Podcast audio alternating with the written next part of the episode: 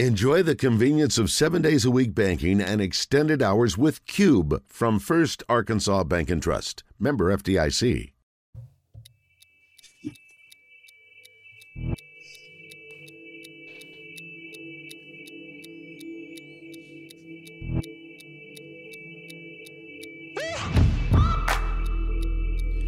We want to welcome you in to the one, the only Hawg Talk podcast, part of the Bleav and Buzz Radio networks. Can hear us on all podcast platforms as well as Buzz 2, 106.7 in Central Arkansas. So please like, rate, and review our podcast. We're coming to you live always from the Hyman Service Studios, presented by Arkansas Brewing Company in Ozark, Arkansas. And I'm your host, Porter Hayes. Alongside me, as always, is Jacob Davis. And we're brought to you by Bet Online. And the NBA playoffs are here. New year, new updated desktop. Mobile website to sign up today and receive your 50% off a welcome bonus on your very first deposit. Just use our promo code BLEAV, B L E A V, to get you started. From football, basketball, boxing, and UFC, right down to your favorite Vegas casino games. Don't wait to take advantage of all the amazing officer office available for 2022. Bet online where the game starts.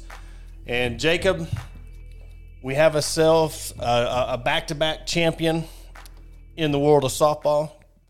Want to really, really congratulate Courtney Deifel, her staff, and that team for clinching a share, at least as of right now, of the SEC regular season title. There's still another weekend of softball left. They go to Texas A&M next week. So, barring a meltdown, if Alabama were to sweep uh, Missouri next week and A&M were to sweep Arkansas, then they would tie and share the uh, SEC title, regular season title, just like what happened last year in, with Florida. They didn't play so they had to share it because there was no head to head deal. So, but right. w- with the way this team's playing, I don't think we're going to have to worry about that. So, Jacob, welcome in. Uh, like I said, congratulations to the softball team. And? How do you think they did this weekend? Dominant. I mean, from from each day, they were just dominant, man. Especially today, where Mary Haff threw a uh, was a three hit no no run victory. I mean, they won eight to nothing uh, to, to help claim it. And, and she got to go out in style on senior day, man. And I think Delce got to come out and pitch the final out. It was a special day, man, a special weekend for the Razorback women. And, and, you know, dominance. I mean, it, it's, it's almost, you've almost run out of words to describe how good the softball team has been this season. To be honest with you, they, they've been completely dominant. They shut down South Carolina this whole weekend. I mean, it wasn't even close this this whole week, um, and just to really fitting into to two good consecutive seasons uh, for this Razorback softball team. The, thing I want to say about Mary Haff is I, I think she's been listening to the podcast all year because there's we have never doubted what Mary Haff can do. We, we've never doubted, you know, and, and we've seen her the last three, four years at Arkansas, what she's capable of doing. And I was thinking about it today, like – you know you have that kid that you know always brings home A's and B's and is always on the honor roll, and then the, the grades start slipping a little bit. You kind of get a little concerned.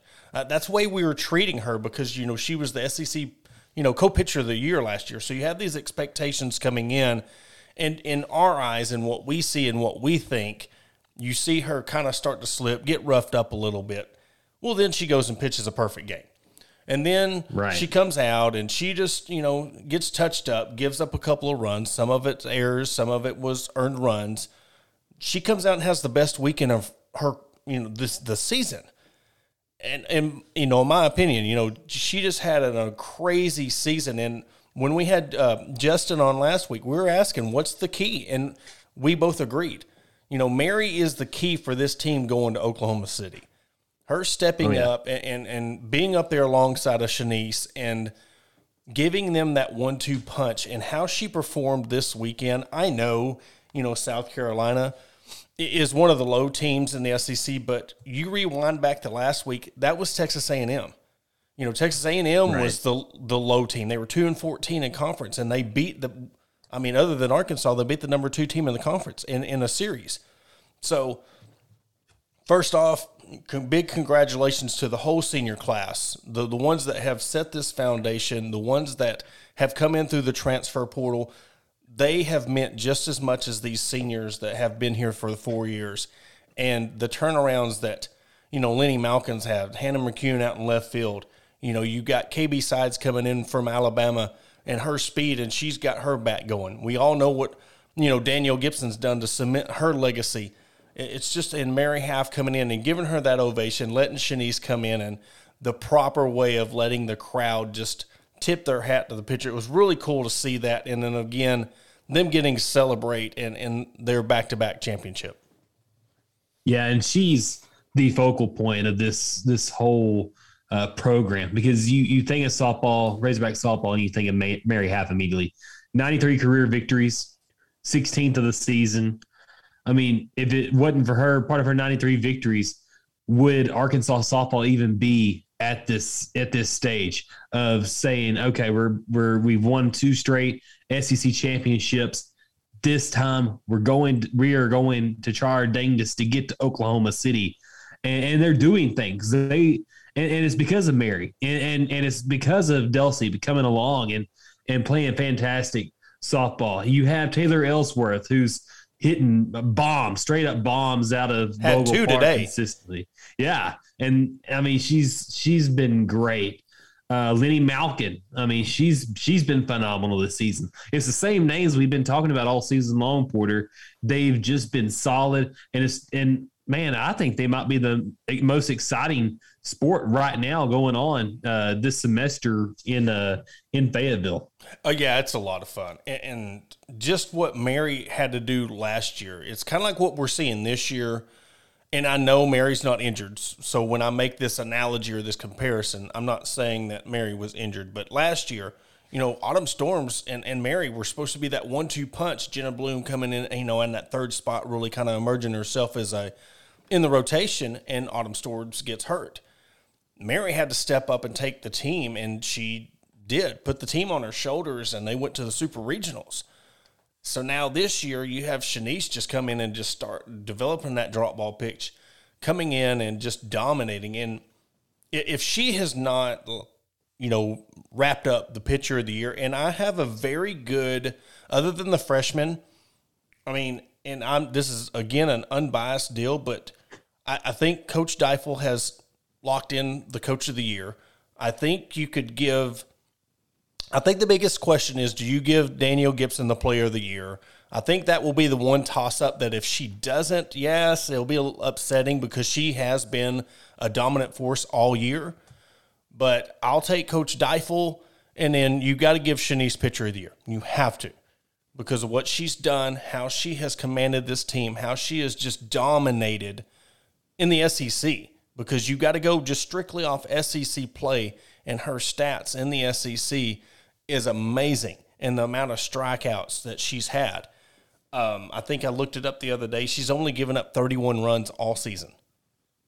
You know that that's not a lot. And when you have all the starts that you have, and the ERA right. is it's a 2.19 ERA, I believe that is the um, let me look it up real quick. But but just the stats is what she has as her ERA is a 2 219. You give up 31 runs all season long, the strikeouts. But when Haff was going through her her struggles, she just come in just like Haff did last year. But I do think that Arkansas gets the sweep with coach, player, and pitcher of the year. Um, Casey Hoffman will be that one. I think the freshman that might get freshman all freshman team, but you know she's not been yeah. that dominant to get the freshman all freshman or the freshman of the year award. But I'll take those three. And uh, one more fact that I will put to you before I turn it back over to you is I seen this stat before we started recording on the SEC network, and I do want to give a shout out to the SEC network because the last two weeks by God, you want to talk about covering the hogs and giving, showing love to Arkansas. They have really went out of their way to make sure that they know who Arkansas is now. The first five seasons under Courtney Deifel, 33 wins in the SEC altogether. The last two seasons alone, she has 36 wins. So in two, the last two seasons, she's done three games more than the last five all put together. If that doesn't tell you what a turnaround is, I don't know what the definition is. It's just it's a turnaround, man. I mean, I, I don't think you can go against what you just said. Uh, going back to uh, just SEC play, Delce's ERA is one point one six in SEC play. That's SEC. Ridiculous. That's SEC Player of the Year. That's Yes. ridiculous, especially in softball, because I mean, it, it's just it's really exceptional what she's been able to do. And Mary Haff's not been bad. She just hasn't been as as great as advertised, but she's been really solid. Three point five ERA in SEC play. Both of them were eight and one win loss records in the SEC. So I want to So- ask you: do, do I mean you know how like the Kevin Kopps comparison last year? Yeah, And Yeah. and I'm not saying Chenise is the definite player of the year in the nation. I haven't watched enough national softball to make that, and I won't. I won't say that because I don't know Right. who's out there. But it's the comparison of do you give her player of the year as well as, as pitcher of the year? I mean, she's eight and one, like you said, 1.16 ERA, and only given up 10 runs in SEC play. In nine That's crazy. starts, in, in nine games, she's only given up 10 runs. That is that Yeah. is ridiculous. And uh, she's only given up two home runs. Her bat the batting average against her is a 188 batting average. And 14 walks. I mean, that's very impressive. You know, and yeah, you know, Mary Haff's got a 3.5 ERA in, but you know, that's the thing. You look at 3.5, that's huge. But when you got an offense like Arkansas, you they're both eight and one in the SEC. So they're nine and two in SEC Right. play together. Between the two, they're they're 16 and two in the SEC. So Right. it, it it's it's weird, you know. Like I said, as us media, as who someone even like me that has, you know, covered this team and knows what is going on, I still get blinded by when you're looking at the stats and the numbers and what she she's still, you know, you take your 3.5, that means nothing when you're 8 and 1. I mean, that just gives means how many runs you're giving up. If you're still 8 and 1 and your strikeouts are up there, I'm trying to look at the stats. You got 58 strikeouts, Chenise has 73. So in between them two, they got 131 strikeouts. And they've been dominant. They, Mm-hmm. They've been very good throughout the season. I mean, they've they have strung. They can string together wins. They don't lose back to back games. They they can swat the ball like crazy from the plate. I mean, you you were looking at a team that sh- uh, that that Coach Doppel has put together, and you say, how does this team not go all the way? 39 and 8 uh 39 and 8 overall 24 and 4 at home 10 and 2 on the road. They've been just as good on the road. They've been better on the road overall than they've been at home. And on the neutral sites which is what's going to matter most they've, they're 5 and 2 17 and 4 overall in the SEC that that to me tells me that this team is dialed in like you said and ready to go. They they're not scared of anybody. They know they're good they know they're good Yeah, I think this team's on a different kind of mission. I think they have the perfect combination of transfers, seniors, younger players. Yeah. Hannah Gammill, Casey Hoffman, uh, Prigge's come up on the shortstop, and you've even got um, you had um, Lavallee come in, Ellsworth, Danielle, you know Danielle Gibson and, and Linnie Malkin. Well, let's go back. You know they're having a little home run competition right now. You know, twenty seven to twenty five. They're they're they're trying to break another record of all the records they ain't even you know already broken already with the runs Right. and the RBIs in the season. And so Linnie's two up on her right now with twenty seven and twenty five uh, home run. No, not home runs. It's uh, 27 RBIs and 25 R- um, RBIs. They both got eight home runs. Sorry. I misread the stat sheet on that, but they're You're both good. sitting at You're good. eight home runs on the season. I was like, they got them 27 home runs and 25. That's that's a lot. But I was over on the ribbies. But I, I, I just can't say enough about this team. And I know to some that it's borderline. You know, you try to be media, you try to be, you know, what do they say, unbiased. But but it's Right. hard. It's hard when you really, you know, you get involved with the team and you really root for this team that four years ago, you know, they were struggling and couldn't get you know fans in the stands, and now they're drawing three, four, five thousand people in the stands in a game, and just having success and just how much they really appreciate what's going on with this team. The way they are playing defensively, I think that alone, where they're playing defensively, and that's going to get lost in all this transition of the the Bogle Bombers and Danielle Gibson and Linnie Malkin. I mean, Hannah Gammill, McEwen, Ellsworth, what they've been able to do at the plate, but where they're at defensively, other than barring a few errors here and there, but I'm telling you that right there can get them to Oklahoma City because you've got, I mean, with what Mary did this weekend, if she can do that, this team is very scary offensively and defensively. And yes, it, it makes you think that this team is one of the best eight teams in the nation. Yes, they have that five ranking beside them and I, I think that's true. A couple years ago, maybe not. You know, it, it goes all about who beat who in front of you, and you know they were counting on other people to lose to go up in the rankings. And right now, they are one of the fit five best teams in the nation. No doubt, man. They're just they've been so good all year. They've been consistent. I think that's the word that I need to put out there. They've been consistently good. They they do everything great there's not really a deficiency in their game at all. I mean, you can look at defense. No, they're they're they're not having many errors throughout the season. I think they've had 37 errors. Uh, I don't know how many they've had in the SEC, but it's not been very many. Most of them was early on during the season. Their losses uh, in those in those tournament games early on. Then the jamborees. Uh, you you look at offense. I mean, up and down uh, their lineup. I mean, there's nobody there that just says, oh man, we can get easy. We can string three outs together right here. No, you can't do that either.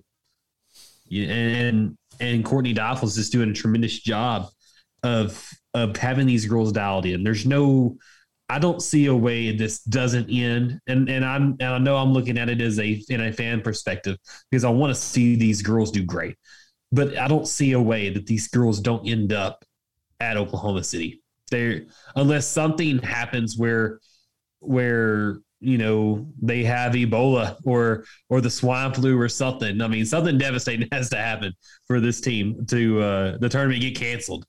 Uh, for this team not to make it all the way to OKC.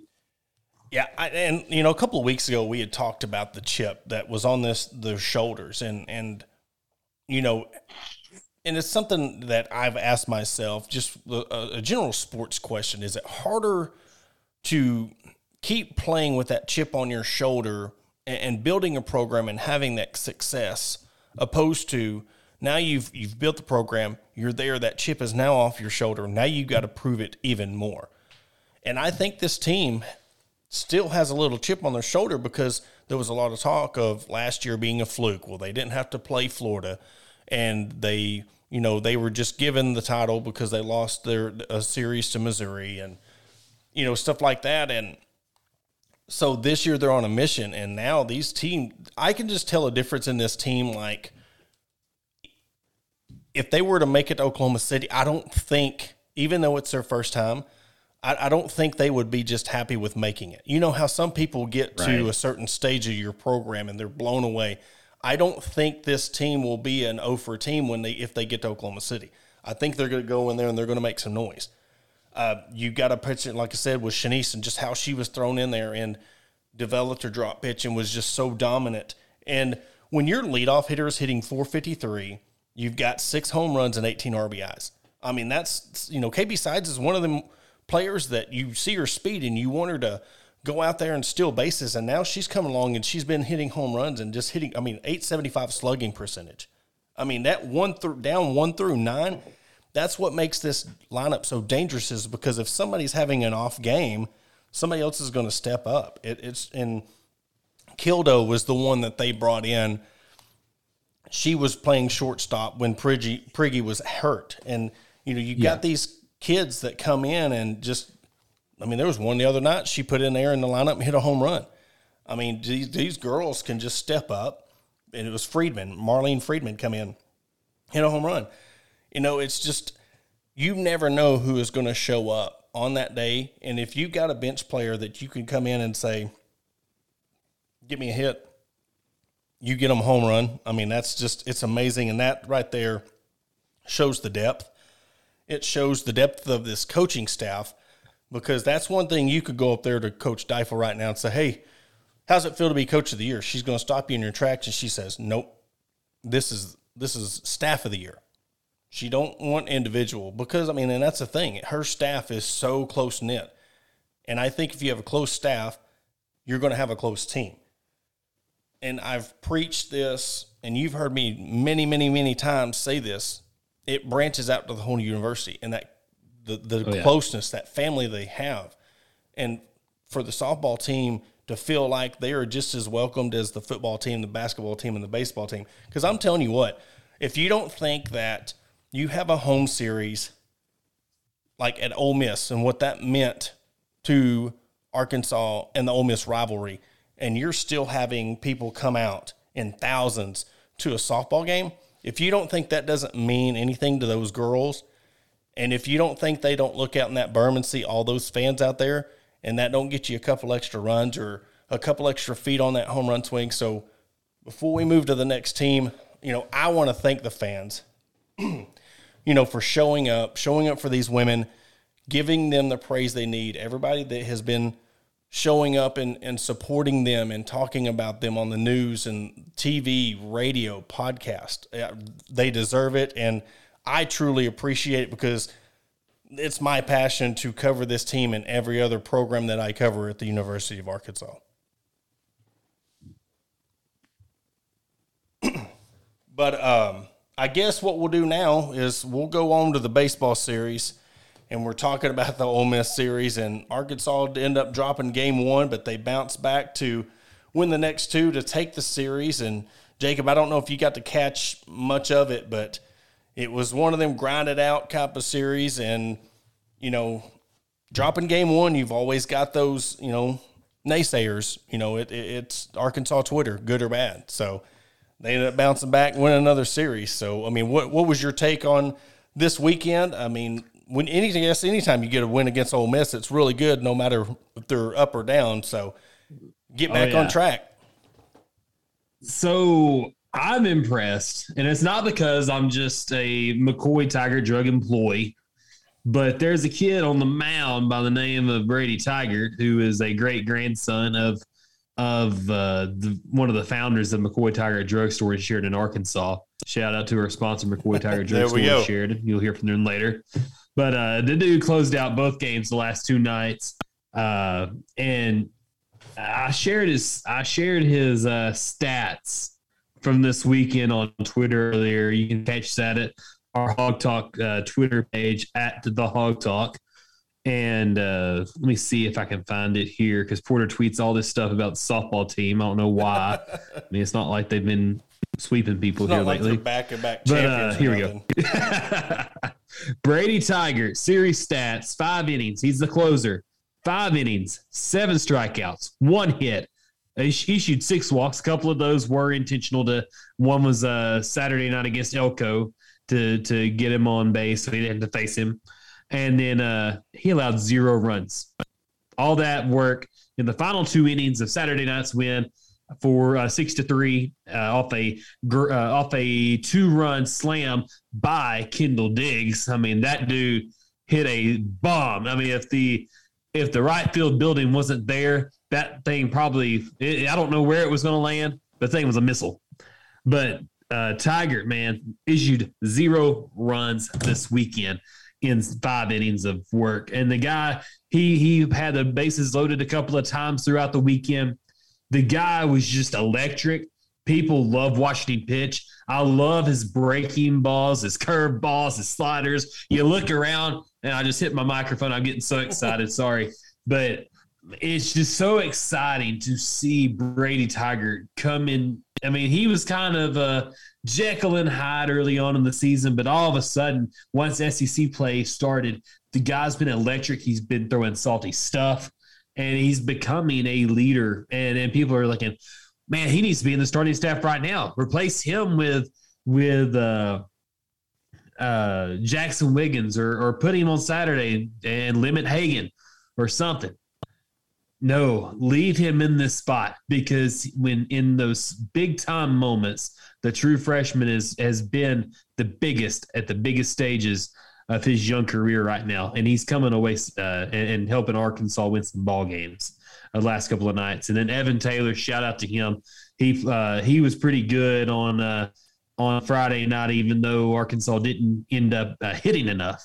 A lot of people I saw on Twitter were uh, mad about man. The hitting coach needs to go. Do we not show these guys how to hit? the bat this is baseball man that, i mean I, have been watching the sport for the majority of my 30 years of life porter and baseball you, you have your ups you have your downs and there's sometimes you struggle at the plate and it's it's hard man it's hard but these guys adjusted and the last two games they've hit the ball pretty well outside of the uh, friday opener against uh, against uh, Ole Miss. But then the UCA game where it was two to one and Arkansas had to come away with a uh, win off a walk uh, or a wild pitch. Sorry, a win off a wild pitch. That was that was an ugly game, but it was a midweek series. But anyways, we come to I come to say this: Brady Tiger's been impressive. I want to shout out to him. He's been my player of the week. Uh, for for this baseball team, he he came around. He came around and was big for Arkansas this weekend.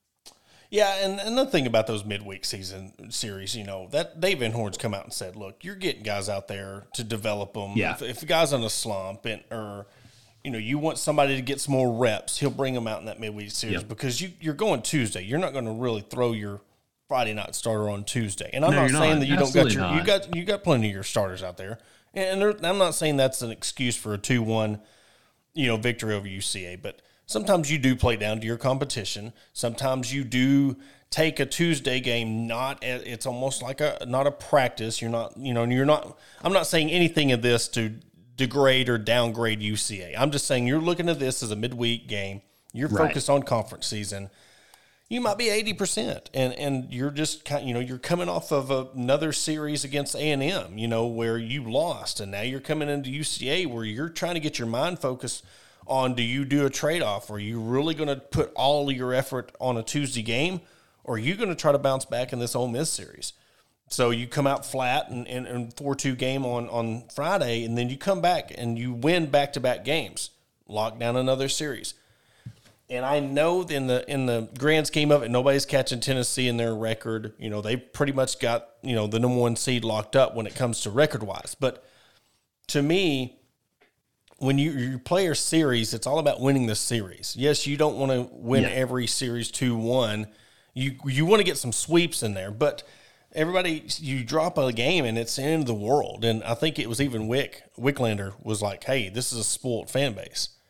Because they're so You're used exactly to the right. Isaiah Campbell, they're used to the Kevin Kopps and the Blaine Knights. They're, you know, they have been spoiled with them pitchers, and we, you know, Connor Noland's come in and done really good stat wise I mean, even in a loss, it was a four-two game. It wasn't like a eight nothing blowout. But like you said, this is the game of baseball. It's going to happen. Um, so I think people just need to calm down a little bit. And so what if this team underperforms a little bit if they don't go to Omaha? I mean, be proud of what you got. Because I'm telling you, go ahead and mm-hmm. complain and run this coach off or what. I mean, I'm not saying he's going to leave just because of the fans, but who who do you want to come in here? Yeah, go get go get Vitello. Look at what look what he's doing. Look at that clown show. And I'm sorry, I was one of them that thought maybe he would be a, a, decent coach, but he's it's a clown show over there in Tennessee. You know, the first time when he bumped the bumped the ump, I can kind of give that a, a little bit of a pass because hey, you're hot headed. You know, you're into the game. He just chest bump him. But yeah. but this deal with the bat flip stuff, and I know we keep on that telling ourselves not to talk about Tennessee, but I guess they're rent free. I'll admit it, whatever. You know, but they somehow find a way to get in the conversation. But that's the coach. He's a narcissist. He wants to make it about him. It's not about this team. And guess what? His team is going to act the way he acts. And I don't know if you've seen the full clip of it, but I, I went back and watched the whole thing. He got pissed off because the kid bat flipped. Okay, one, his eyes was never looking at the if if if this kid for Auburn would have swung the bat, stared down the dugout, and then flipped the bat at him, I could very well see he would have every right to be upset. Do you agree with that? Oh yeah, absolutely. Okay. I agree with you. I agree and this has yep. nothing to do with Tennessee bat flips all the time. I'll get into that in a second. But If he would have looked down the dugout and bat flipped at him and it went into their dugout or hit a player, I can understand that. But it was intentional uh, or unintentional. He was just looking and flipped the bat and it rolled to the dugout. so what does the coach do when they're celebrating? Vitello picks the bat up, grown man, picks the bat up and throws the bat towards the other dugout, other team. The bat could have flipped up and hit a player. A player could have tripped on it, tore an ankle, tore an ACL, but he threw it right in the. So, what is the difference? What he's crying about and what he did, his actions. It reminds me so much of Tom Herman over at Texas when he was joking about freaking Tyler Lock or what was his? Was it Lock? Drew Lock. When he done the yeah. whole his whole motion thing, and then Herman was making fun of him, and then he goes to the Big Twelve and's crying because he don't want everybody doing the horns down. So your guys can act like clowns, and your guys can bat flip and do everything. And the kid for Tennessee done the same kind of bat flip. That's okay, but if another team does it, you throw a little hissy fit, and then you bat you throw the bat in the other the other team's dugout. I mean, that's like get out of here. He's he's ridiculous. I I don't know. I, Tennessee fans are like thinking, "Oh man, Arkansas fans have us living rent free in their heads." But last year, Tennessee was mad because they weren't Arkansas. They weren't Arkansas, and so Arkansas is basically giving them a dose of their own freaking medicine. I mean, Vitello is just out of control. The past couple of weeks, I don't know what's going on. I don't know if it's a mental game or what, but the guy's just just kind of been off his rocker since he chest bumped that official. Is he is he just out of control? Is he trying to change the game? Is he trying to keep people on the edge? I'm not sure. I, I, think it, he wants it to be about him. I think he wants attention yeah. on him. It, it's the fact that your your team is 19 and two, the fastest team to win 40 wins since the SEC expanded in 92. And guess who we're talking about? Yeah. We're not talking about the team every week. We're talking about your clown show every week and what you're doing with your little circus. So that's my rant for the day. We'll get off of that and we'll get back onto the baseball team. But just those antics, and I'm glad they don't play regular season because it would be it would be a circus if Arkansas. I'm, I'm kind of glad they're going to play in Hoover because I just I, I don't know. I, I, don't know. Something would happen and it, it, wouldn't be good. I think there'd be a base clearing brawl and something would go down. But they got Missouri State oh, coming yeah. up on Tuesday before they go to Auburn this next weekend. So, like I said, and, and when it comes to that, you're winning series. You're still keeping that lead and going into Hoover. You got Auburn, Vanderbilt, and Alabama left. So you got three series left. And I'll tell you what, it, it's May. I cannot believe how fast this year's gone by. And talking about fast, we're already at the commercial break. So when we come back from the commercial break, we're going to talk about our boy Treylon Burks going to the Titans, the perfect fit that we think or not. You know, him ending up there where he could have ended up, and we're going to talk about a big commitment that the Arkansas Razorback football team just got. We'll be right back after the break. Shelby Taylor Trucking serves all your timberland needs in south central Arkansas. With over 50 years in the industry, Shelby Taylor Trucking has established themselves as trustworthy leaders in the industry. From planting to harvesting to hauling your timber, Shelby Taylor Trucking is ready to serve you. Follow them on all social media platforms at Shelby Taylor Trucking. Learn more by visiting their website at staylortrucking.com. That's staylortrucking.com hindmanservices.com. Are you ready to tackle your to-do list without getting your hands dirty? Then it's time to call Hindman Services in Springdale. Corey and his team specialize in A to Z home repair, in-home transformations, plumbing, and dryer vent cleaning. Got a man cave? Hindman Services can make it better. Got a she shed? They can make it better. Call today, 479-347-9336. That's 479-347-9336. Or check them out online, HindmanServices.com. That's H-I-N-D-M-A-N services.com. Hindman Services. Honeydews have never been so easy. McCoy Tiger Drug Store of Sheridan, Arkansas has been the top pharmacy in all of South Central Arkansas since 1895. They were also the 2020 Good Neighbor Pharmacy of the Year. They not only fix you up with your prescription with timely and friendly service, but also an elite gift shop. All your OTC needs, baby and wedding registries, tuxedo rentals, and much more They're located at 821 North Rock Street in Sheridan. Give them a call today at 870 942 5121. And we want to welcome you back to the Hawg Talk podcast. And uh, Jacob, I think we're really excited about, you know, when it come to Treylon Burks, we didn't know, or we knew what round, we just didn't know where. And a lot of, you know, eyes were pointing towards Green Bay. There was a lot of fans, especially around Arkansas. You know, they wanted Dallas Cowboys or the Kansas City Chiefs, but he ends up falling to the Tennessee Titans uh, and, and with a big trade, I believe AJ Brown went to the Philadelphia Eagles, which opened up a yep. spot for him. And I want to be quite honest that this trade and him going to Tennessee fulfills a lot of needs for both sides of this. You know, Treylon has made it very clear he kind of wants to play close to home. That way he can visit his family. He's a big family man.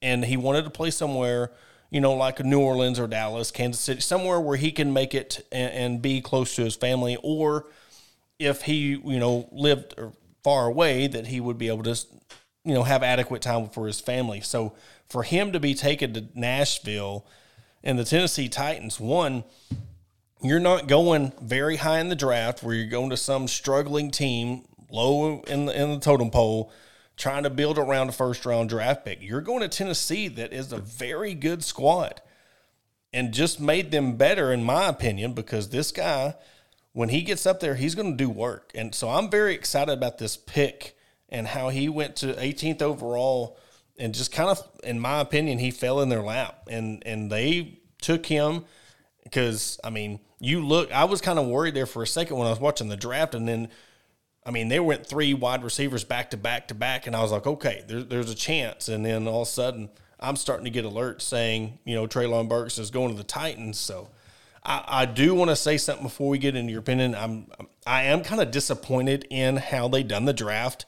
It was on a delay. It, it's weird how they try to market some of this stuff. They come back from a commercial break and they're already talking about the you know these kids wait their whole life for this opportunity and for them to really fully even even if it's the second round guys these guys are not given the opportunity to be shown on camera going up because they dream of going up and shaking Roger Goodell's hand or whoever the commissioner's hand is. I, I think they need to get better at really slowing this thing down, taking the time to let these kids have their moment because this is one of the biggest moments of their life. Whether you choose to be at the draft itself or like Treylon and be with family and have a party with your family and friends. It's about them and not all about the TV sometimes. Yeah, and that was really cool with Treylon having his uh, great grandmother. I mean, that that's special. He said, "I'm not going all the way to Las Vegas. I don't want to put my 92 year old great grandmother on a plane and fly her over there. Let's just stay home." And it just shows like it, that validates to me everything that's been told to me about Treylon over the past five or six years of knowing about him. He's a family guy. He likes to be at home. He's a backwoods country boy. Goes out there and kills hogs with a knife. I mean, that that's that's you got to have some uh, some steel steel ones down there if you're gonna go out there and chase a wild boar uh, during the middle of the night. But the guy, he he wanted to be at home. He's just he's a he's a friendly guy. Just down home, country boy, southern. He, he has southern hospitality too. I mean, he's just a good guy. Well, he fits in in Nashville because Nashville's a blue collar town. Uh, go ahead. I, well, I no, I'm just saying it because you know how fans, Arkansas fans, they they're already trying to get his jersey on the internet, you know, and, and NFL oh, yeah. shop. Nashville's not that far away. And for them to be nope. able to drive to, you know, Nashville or if they play the Chiefs or if they play New Orleans, I mean, he's going to be right there. That his home games. It's if if you really want to go, all the people that's in Little Rock, all the people that's over in West Memphis or in the eastern part of the state that didn't might have got a chance to go see him play at Arkansas, they can drive right down the road now and go watch him play at Nashville. Yeah, straight interstate. Yeah, but yeah, so seeing him go to Tennessee, I was kind of shocked. I mean, it wasn't because I didn't expect him. I, I, I, thought he might be the fifth or sixth guy off the board as far as wide receivers goes, and and I knew it was gonna it was gonna take some time to see him go, but I didn't expect him to go to Tennessee. A lot of people had him pegged to go to either Dallas or I think Dallas had like the twenty third pick or twenty fourth pick, and then Green Bay had two picks in the first round, and obviously they needed a wide receiver really bad. I mean, because they they lost uh, Davante Adams, they lost uh, Valdes-Scantling, and one other guy. So obviously they needed a A receiver, and they didn't even draft a, a receiver. They drafted a linebacker out of Georgia uh, with their first pick. So they didn't even trade up for anybody. It was just a shocker to me.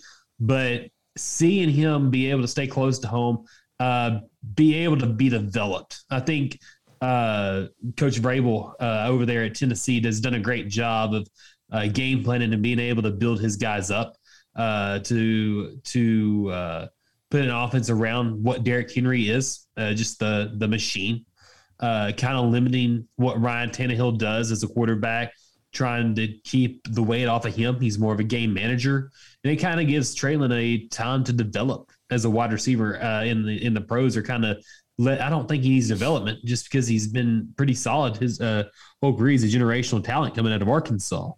Well, and, and, the type of offense that he, Tennessee runs, I mean, this fits him. Yeah. That this is somebody yeah. they really rely on Derrick Henry. This is a run first. They don't just try to deep ball it all the time. You know, they want to no. try to nickel and dime you, give the ball to Derrick Henry. And so for for someone like Treylon, they're going to see some kid out of Arkansas that's slow. And this is where I was very surprised that Tennessee went up and picked him because it was so much taken that he didn't run his 40. Well, right. you know, he, he had some pretty daggum good advice. And that just shuts people up like me because I mean, I thought it was a, I thought it was a red flag, you know, but he wanted people to prove it and he showed the tape. Look at the tape. That's what I can do. And he done everything you could to prove that he was an elite wide receiver in the SEC and was cooking some of the best defenders in the SEC. So he was right. You know, look at the tape, but he's going to be in an offense where you're not going to have to go in now with this big trade with the um, AJ Brown and be the guy in an offense that's a like a Rams or Kansas City where it's a pass heavy. You know, you got a guy like Tannehill that's going to hand the ball off, and then he's going to be able to find you. So I, this is where I think he's. It's going to be a perfect pick for him or a perfect spot for him because he's going to be able to thrive and not feel pressured to really just be that guy from the get go. And I think he lucked out from having to go to Green Bay because the expect, expectation was somebody's going to have to replace Davante, and Aaron Rodgers is such a butthole to have to play uh, play with because it's not it's never Aaron Rodgers' fault. I'm yeah. sorry. I mean, I know I know Cabo is a big Packers fan. My father-in-law who listens to the show is a big Packers fan. But you you can tell Aaron Rodgers is a big baby, and if he if you go out there and you he overthrows the ball, it's your fault. so it's probably a better, it's probably a good thing that he ended up uh, with Tennessee uh, because his it's basically almost the same offense that Arkansas ran or at, at Tennessee. So it's going to be similar stuff. Obviously, the verbiage is going to be different, but I really applaud Tennessee for taking uh, Treylon. I think it was a good pick, obviously because I love Treylon. Uh, you look at the tape and you see him burn four Alabama defenders out off a bubble screen, and he took it 80 yards to the house to the casa. I mean, yep. the guy just he's he's fast in pads, and and that is hard to do. And I hope he carries that same energy to the NFL. Like, hey, doubt me, you know, underestimate me, come at me at a bad angle because I'm going to blow right by you and make you look foolish. I mean, that that chip, we talked about the chip on your shoulder and with the softball team, and I think if he goes into this with that chip on his shoulder, like, you know, they doubted me in the scouting and the, you know, the draft and the combine and these experts and these media that was, you know, raising red flags because I didn't do this or I didn't do that. He's going to come out and show you, and that's all that matters. You go out there on the field and, and you prove it on the field. That's where you're going to make your money, and that's where you're going to get your your second contract at. And AJ Brown was traded to the Eagles. I think a yes. lot of it had to do with his reliability to be able to stay on the field and not be injured. Yeah. Treylon's a new guy. I mean, obviously AJ Brown's very, very good. I mean, he's he put out he put up very good numbers his first two seasons. Kind of had an off year, had to dealt had dealt with some injuries, but they want to have somebody out there that they can rely on. And and obviously Treylon is gonna they're gonna rely on him early, and he's probably going to be uh, WR one going going forward. Yeah, because you got Robert Woods there, and it's got him listed yeah. as questionable, so you don't know. I mean, that's the thing also we're talking about being that guy. He might be thrusted into that position, and we'll see. You know, if, if somebody's got that maturity and they want to be that blue collar guy, this is the perfect spot for them. Yeah, but let's absolutely. see what happens when a rookie gets thrown into that type of situation because this is it's, it's a different ball game between you. You think the SEC is as good as which it is. It's the best conference in college football, but the gap between the SEC and the NFL is crazy. So you know that's what I hope he goes in there, works, gets in there, studies film, picks up the tendencies of these other guys and their defense, and knowing that if Robert Woods is down, he's going to be the guy. So there's going to be a lot of expectations on top of being a rookie. There's going to be a lot of people wanting to welcome him to the league in in a good way and a bad. Yeah. Uh, also, I meant to uh, say give a shout out earlier. Cole Smith, uh, he threw the first yes. pitch out. Oh my God, that's our buddy Cole. That's our that's my dog. Yeah, that was really cool. And also, since we're on that subject too, um, kind of kind of a you know lighten it up a little bit. Um, one of my mentors, Paul Boyd, he does a lot of great coverage for the women's sports for the Northwest Arkansas Democrat Gazette. Suffered it, you know, he was down and got hospitalized, and I was really checking on him through his wife and stuff, and he had to have surgery on a ventricular shunt. So he's hmm. doing very good now, but um, it, it was kind of scary there for a little bit that you know because this guy's always at the games. I mean, he's at every softball, basketball game that we've we've watched together. We've ate lunch together.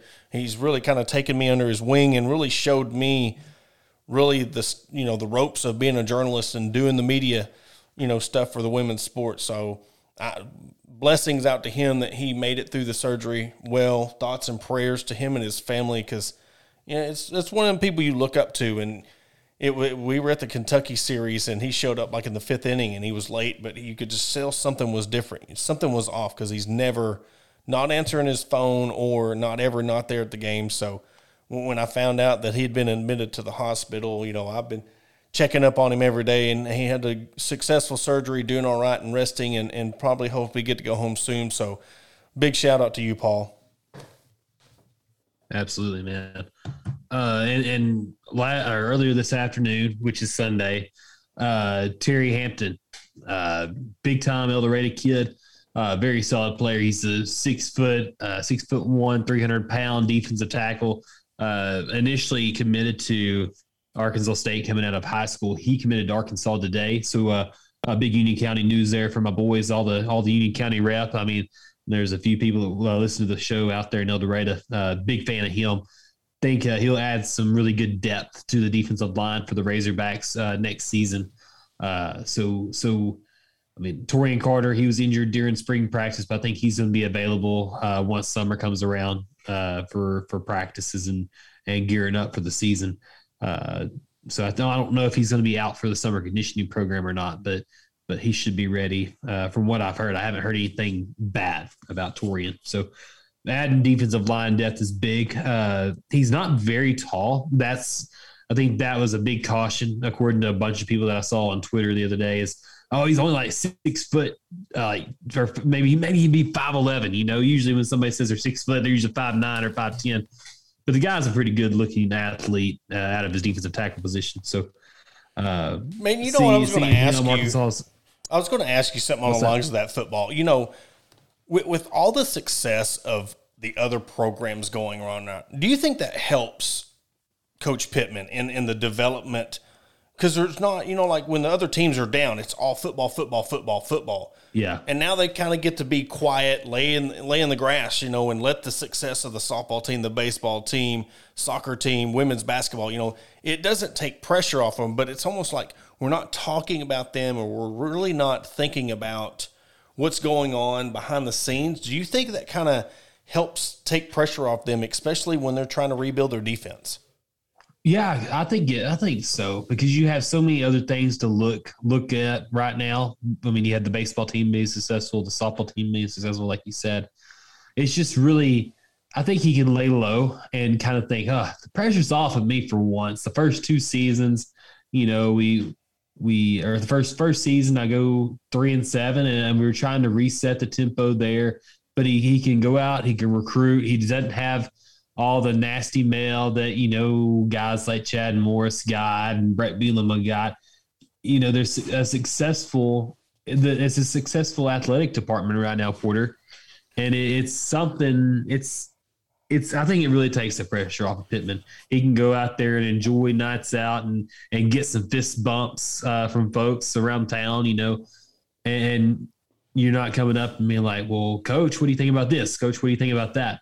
He can lay low. This whole staff can lay low. Well, it, it, what brought it up was his contract. Season, and then it's all. What's that? Yeah, I said it was his contract, contract because I mean everybody was it was almost like they were worried about it. They were worried, but yet they got the focus on like it would only be like you know like a dog and squirrel. It was like okay, the baseball team. Hold on, what's going on with Pittman? You know, it wasn't a constant yeah. every day getting barraged with why is it taking right. so long? Why is it taking so long? It's like they it, every four to five days somebody would randomly mention what's going on yeah. with you know. I would just well, think about what would happen with that contract situation if the other programs weren't successful and right. it was just concentrating right. on why is it taking him so long why is it taking him so long and then you know making the big deal about jimmy sexton being his agent now stuff like that i mean i think that would have been blown way more out of proportion than what it was if the other teams weren't being successful. and i apologize yeah. and for the, the, the rabbit hole that we went down but it was just a random thought i had it's all it's all good man I, i've actually thought about that too uh, recently because you know you have to learn to take Coach Pittman for his word. He's a blue collar guy, and and to me, he's just as authentic towards his players and his staff as he is the fan base and the media. Because he's not going to tell you one thing and do another, and he's proven that over and over and over again since he's since he agreed to become the head coach of the Razorback football team. Is a guy that says, "Hey, I'm willing to do this," and he goes out and does it. He says, I'm going to rebuild this culture. What's he done? He's gone out there and, and, worked his butt off to when he says that I want to be, I want the Razorback football head coaching job to be my last coaching job ever. I'm going to take him at his word for it because once he's done, he's 60 years old right now, maybe, maybe 59. I think he's turning 60 this year. He's five, probably. I mean, usually the the the common man uh, retires about 65 it's believable because he says this is going to be my last job. I'm going to believe it's going to be his last job. When he says I don't want to be anywhere except the University of Arkansas, I I I, I kind of you know I hold him up to it.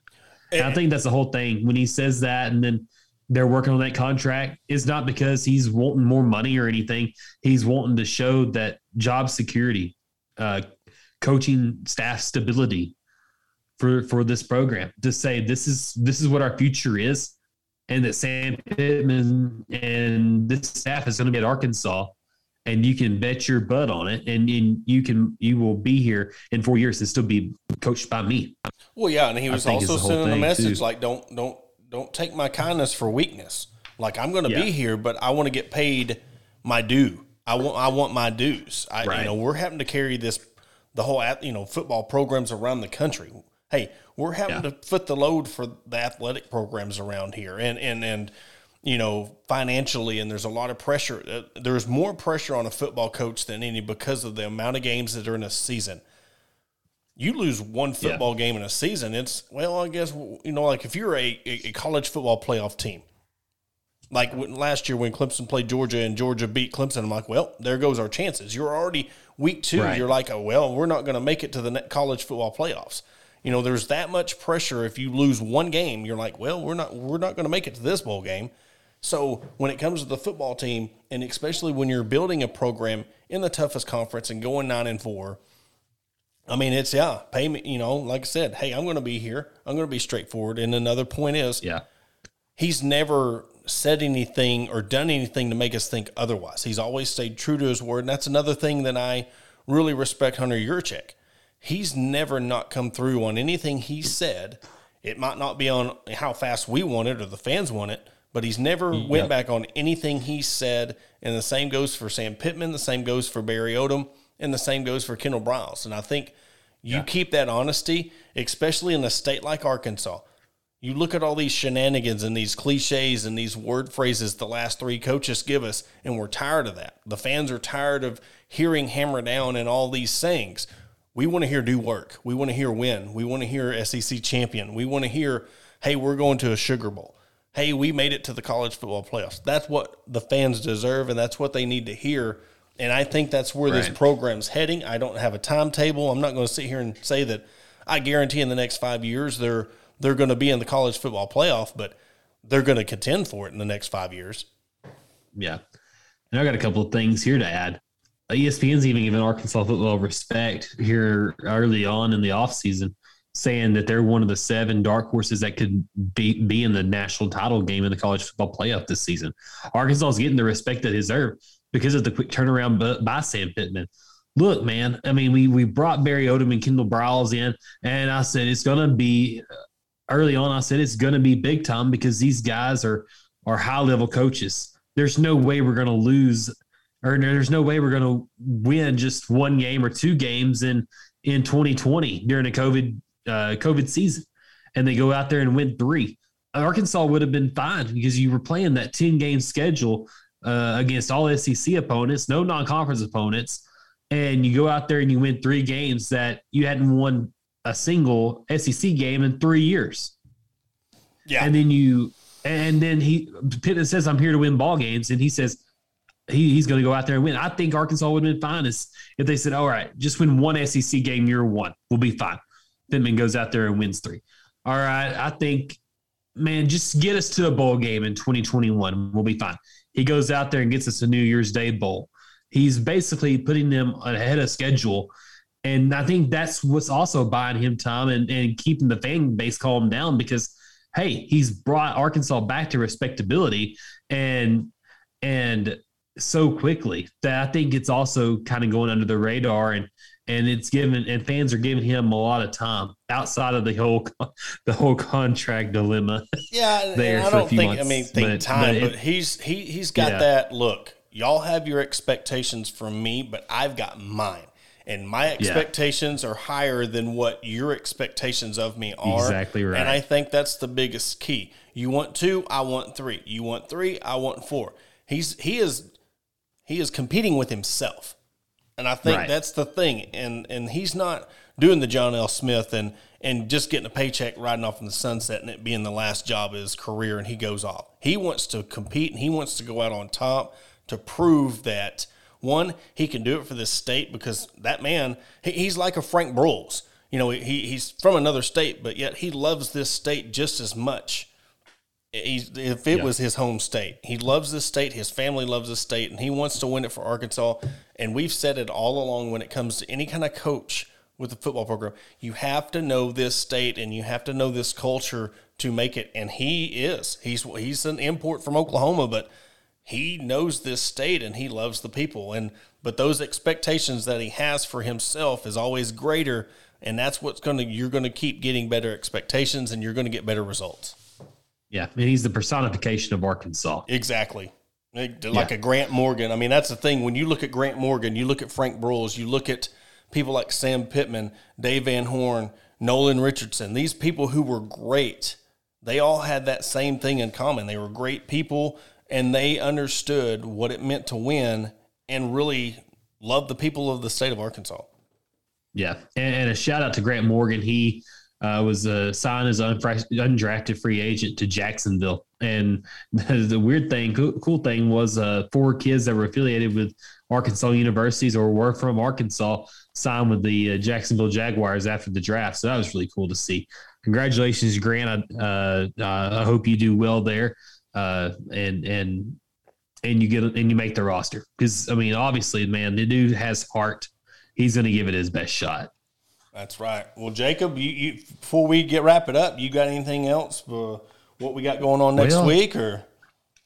Well, you know, I don't know of anything really. Uh, Arkansas, you know, they got that baseball series. We I want to see. I hope to see the softball team win the outright SEC regular season division right. championship. That would be great. All they got to do is win one, one of the three games next yeah. weekend in, in College Station. But you know what? They haven't lost a SEC series yet, so I'm not asking for them to lose now.